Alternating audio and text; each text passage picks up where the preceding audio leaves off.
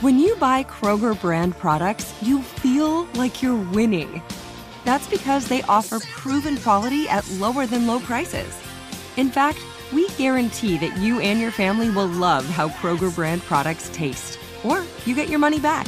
So next time you're shopping for the family, look for delicious Kroger brand products because they'll make you all feel like you're winning. Shop now, in store, or online. Kroger, fresh for everyone. Open a limited time 11 month certificate at Kemba Financial Credit Union. At 5.25% APY, it's more than triple the national average, plus, it's a safe and secure way to grow your money. Visit your local branch or kemba.org slash CD for details. Offer expires May 31st, 2024. APY equals annual percentage yield. Restrictions apply. $500 minimum and $250,000 maximum deposit. Advantage status required. Comparison based on bank rate average. Federally insured by NCUA. Had enough of those supplements that leave you feeling nothing? Cymbiotika is your solution to great tasting, all natural supplements that actually work. Crafted with premium plant based ingredients, their products have no seed oils, fillers, or toxins. Try them out and actually feel the difference today. Visit Cymbiotika.com and use code IHEART for 15% off plus free shipping on your subscription order. Again, that's 15% off plus free shipping on your subscription order. Go to Cymbiotika.com. C Y M B I O. T-I-K-A.com.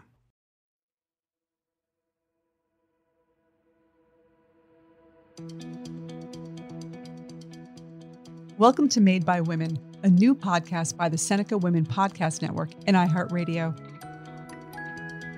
At a moment when businesses face some of the biggest challenges in recent history, we bring you inspiring stories, practical insights, and shared learnings to help you successfully navigate in today's environment. Every Thursday, Made by Women will showcase the experiences of legendary women entrepreneurs, fierce up and comers, and everyday women who found success their own way. Consider this your real world MBA, designed for the new now.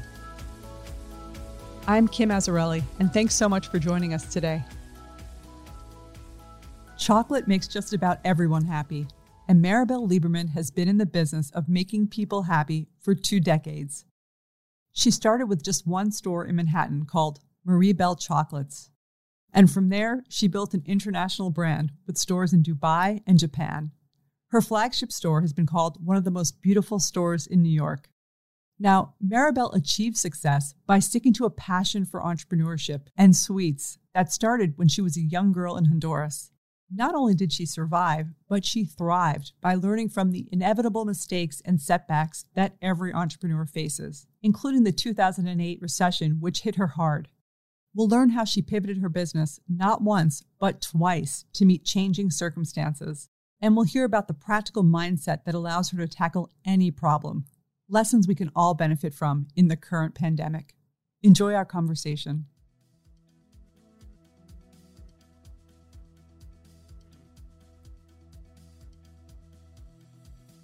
Okay, well, first of all, I'm thrilled today to be joined by Maribel Lieberman, a wildly successful chocolatier and the founder of MarieBelle Fine Treats and Chocolates. Maribel, thanks so much for joining us. Thank you so much, Kim, for this invitation. I'm very excited to talk to you. My experience in my business. I like to tell my story because I like to energize other entrepreneurs that are thinking to open a business or start a business. Maybe you could just tell us a little bit about your business. I am a chocolatier and I own MarieBelle Chocolates. And I founded my business 20 years ago. Quite frankly, started, you know, with the idea of just selling chocolates. I was not really planning to do a huge manufacture, but one thing led to another when I started doing some research and I saw that there weren't too many chocolate companies in, in the United States except for the French companies, but started with a very small store in Nolita 20 years ago. So uh, before we get into the business itself, I thought I would take you back to your beginnings and I understand that you moved to the US when you were a teenager. Why did you leave Honduras? I am the youngest among eight siblings, and I grew up in the countryside. I was always trying to do business since I was little. I was always very impatient. You know, why why should I wait for this? Way? So at the age of eight years old, I was already selling caramels in in school. So when uh, we moved to Tegucigalpa and started going to school, and I started learning English, and this is when I decided to come to the United States so I could learn more English and and pursue more bilingual career in secretarial. So I guess what you're saying is that at eight years old, you were already an entrepreneur, which I actually find that in these interviews, a lot of women who have businesses started around that age. They had the urge very early on to want to have a business. I always say to people, you should see what you used to do when you were little, when you were like the age of eight, nine years old. And this is what actually what you should do when you grow older or you go to school and I was doing that. I was selling candies. I can't believe later in life I became a chocolatier and then I started selling chocolates. And it's the same thing what I was doing when I was little.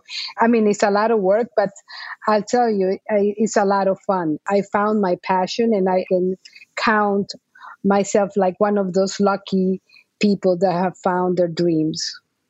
So, fast forward, you're in the US when did you decide that you were going to launch a business?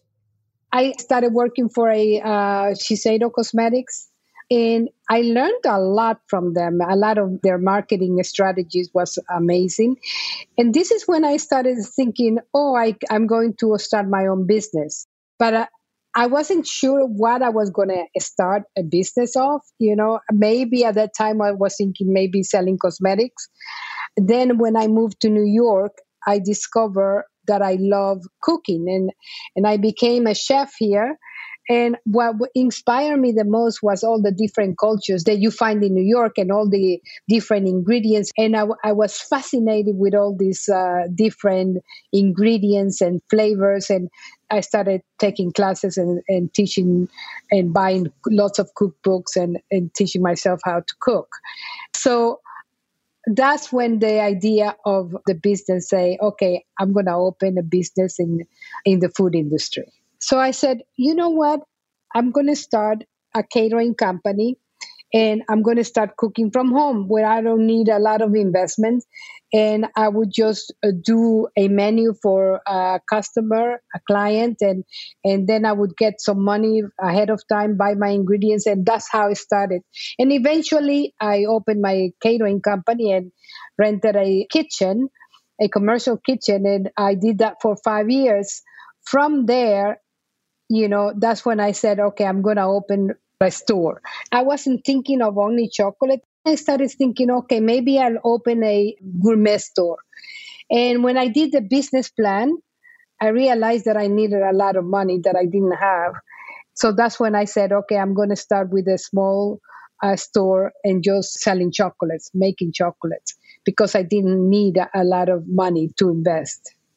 So you start the store, and at some point, though, you decide you're going to get some investment money. Did you decide to look for a loan or what did you do next?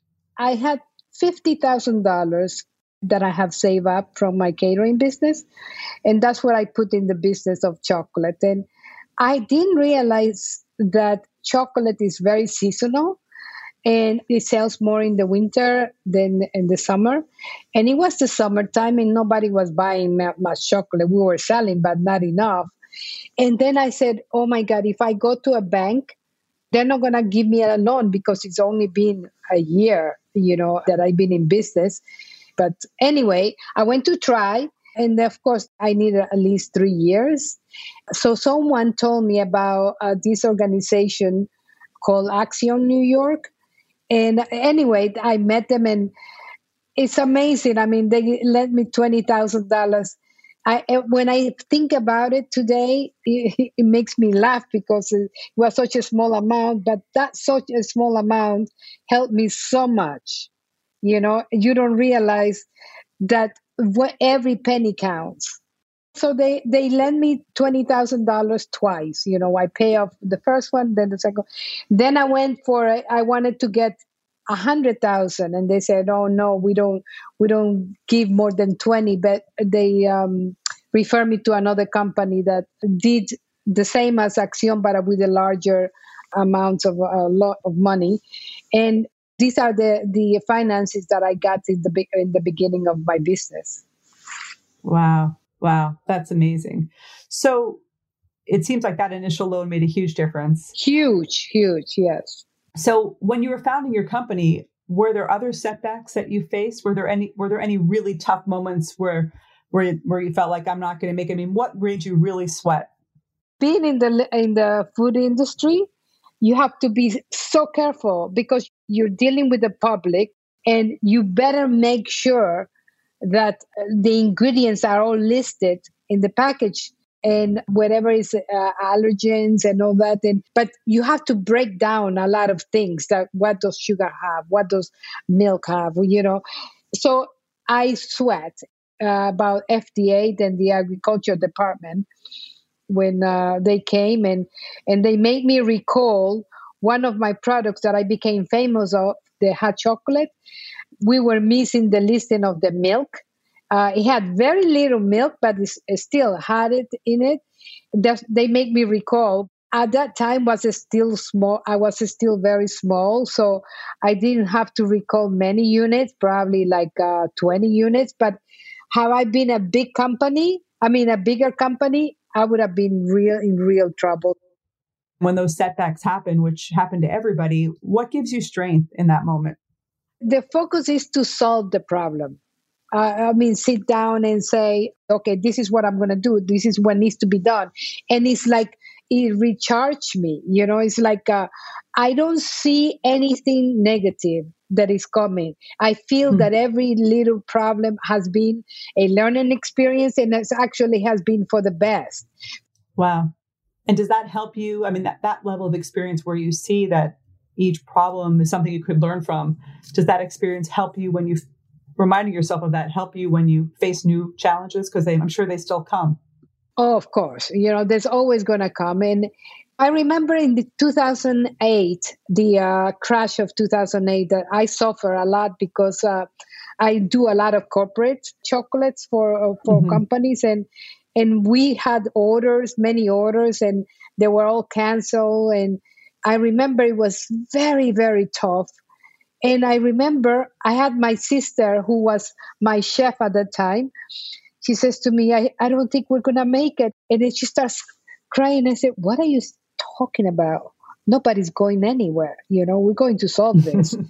we're not going anywhere. We're going to survive at that time i didn't have one item in my company that you could buy for five dollars. When you when you walk into the store you could never buy something for five dollars. It had to be it was probably fifteen, twenty dollars.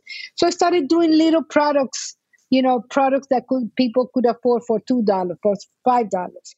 So in 2001 you opened your flagship store in soho and now you have a number of shops in new york japan and dubai how did you know when it was time to grow and expand your business, especially internationally?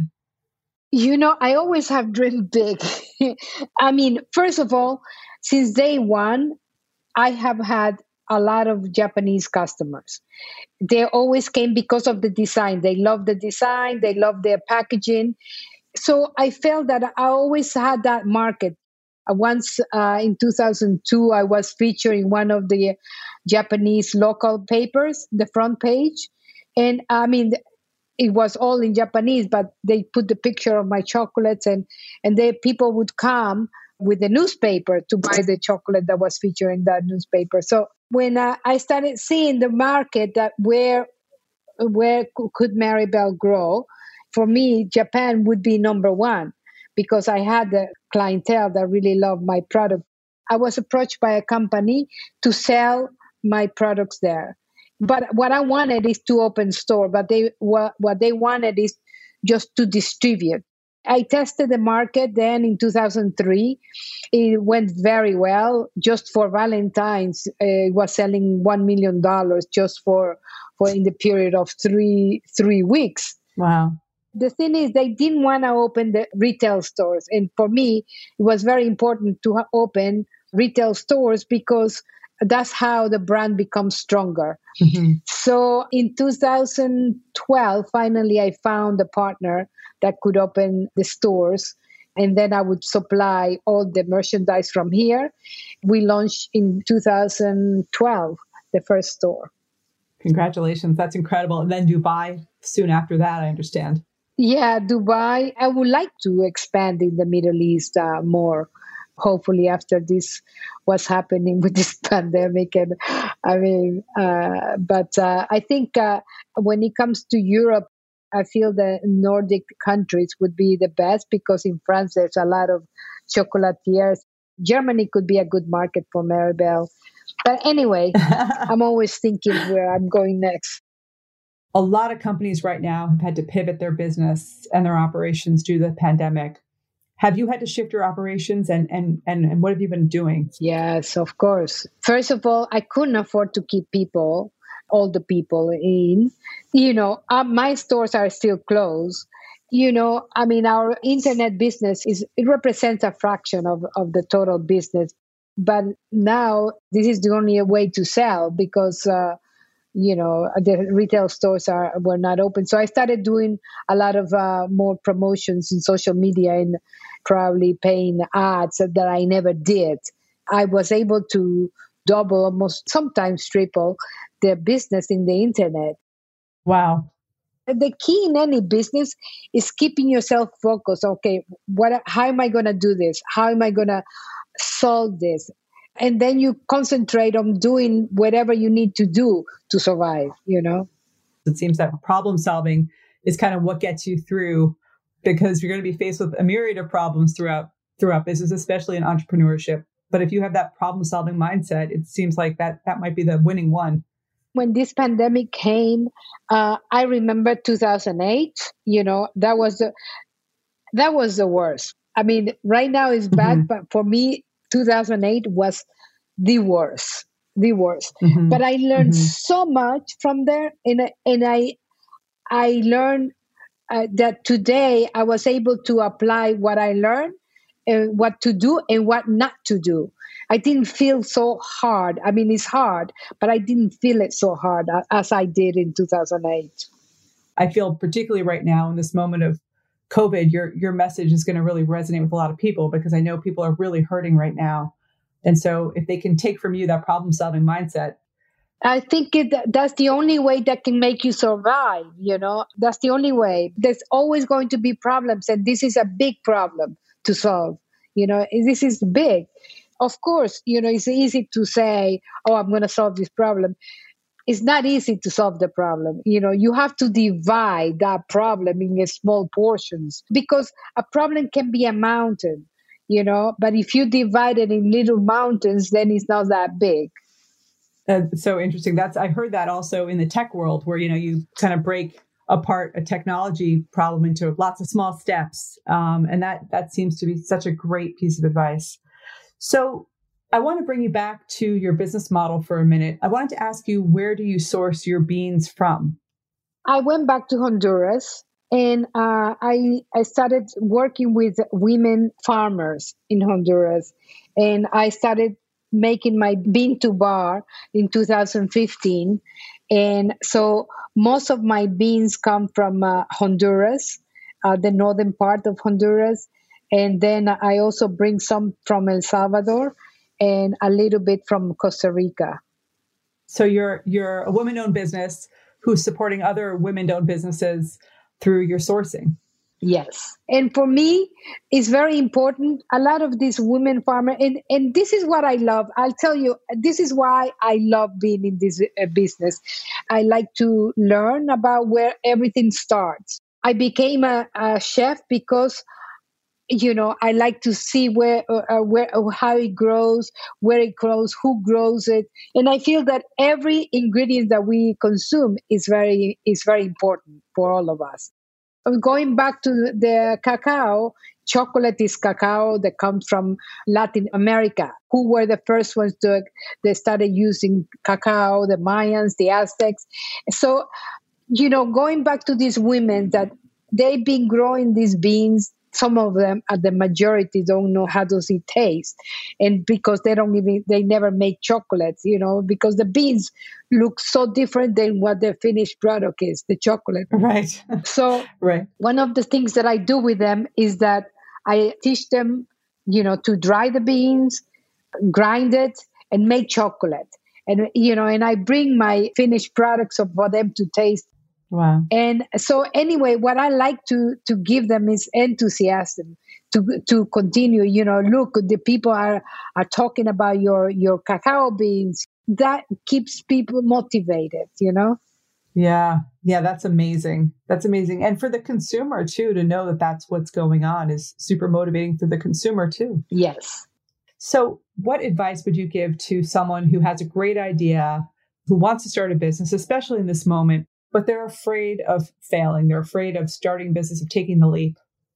One of the uh, worst enemies for anybody is fear. And of course, there's more fears now than than before but fears is not going to let you go anywhere so that's the number one thing they need to take away you know there's no fear there's nothing nothing nobody's going to kill you for it you know it's like if you don't try it you never you'll never know i feel that if you have an idea this will go be over you know this pandemic this COVID is going to be over. You know, it might take a few months, it might take a year, but uh, let's concentrate what you can do today. Like, you know, I was I've been looking at all these masks that people are doing fashionable mask now that last year or nobody would think about covering their mouth, you know? Right. And now we're all wearing a right. mask. Right. So anyway, what I'm saying is that you can get an idea from whatever the environment that you're uh, living. For example this fashionable mask uh, you know i mean i'm not going to go into the mask business just because it's selling well. I'm not going to go into the sanitizing business because it's selling well. But whatever idea any entrepreneur would have right now i think they should continue you know. Life has not stopped. As long as we keep healthy continue with your dream this is like a, a bad dream that we're gonna be we're, we're gonna wake up and and keep going. Well that's really inspiring advice and i'm looking forward to waking up from that dream myself. Um, so um, is there is there something that you feel that every woman business owner should invest in? One of the best investments I think is a business advisor. That business advisor in your industry is very important as somebody that has been in that type of business, not necessarily chocolate, but something as perishable as chocolate. Also, see the credentials, what they've done.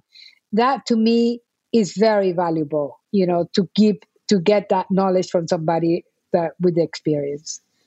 Can you tell our listeners where they should go to buy your chocolate right now?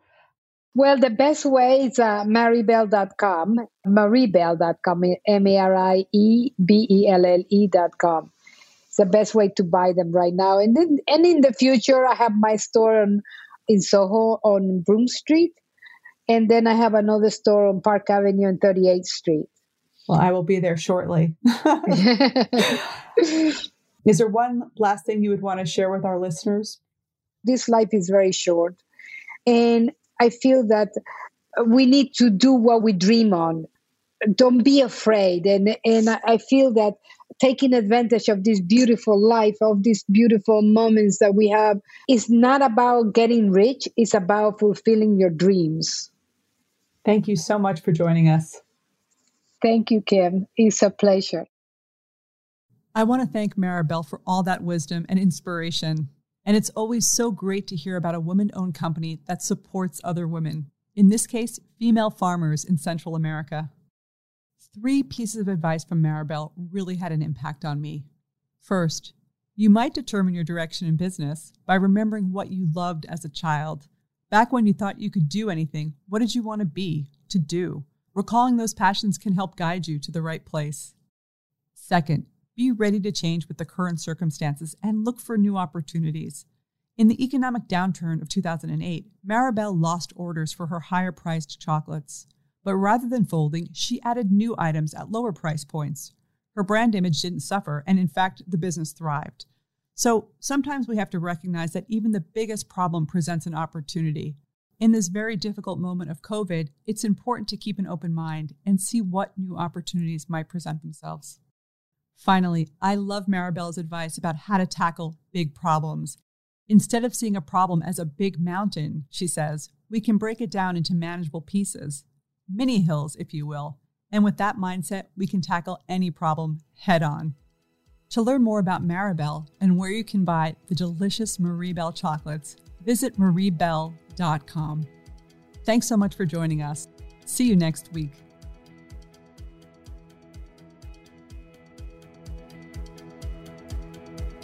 Made by Women is brought to you by the Seneca Women Podcast Network and iHeartRadio with support from founding partner P&G. Open a limited time 11 month certificate at Kemba Financial Credit Union. At 5.25% APY, it's more than triple the national average, plus, it's a safe and secure way to grow your money. Visit your local branch or kemba.org slash CD for details. Offer expires May 31st, 2024. APY equals annual percentage yield. Restrictions apply. $500 minimum and $250,000 maximum deposit. Advantage status required. Comparison based on bank rate average. Federally insured by NCUA. There are some things that are too good to keep a secret. Like how your Amex Platinum card helps you have the perfect trip. I'd like to check into the Centurion Lounge. Or how it seems like you always get those hard to snag tables. Ooh, yum. And how you get the most out of select can't miss events.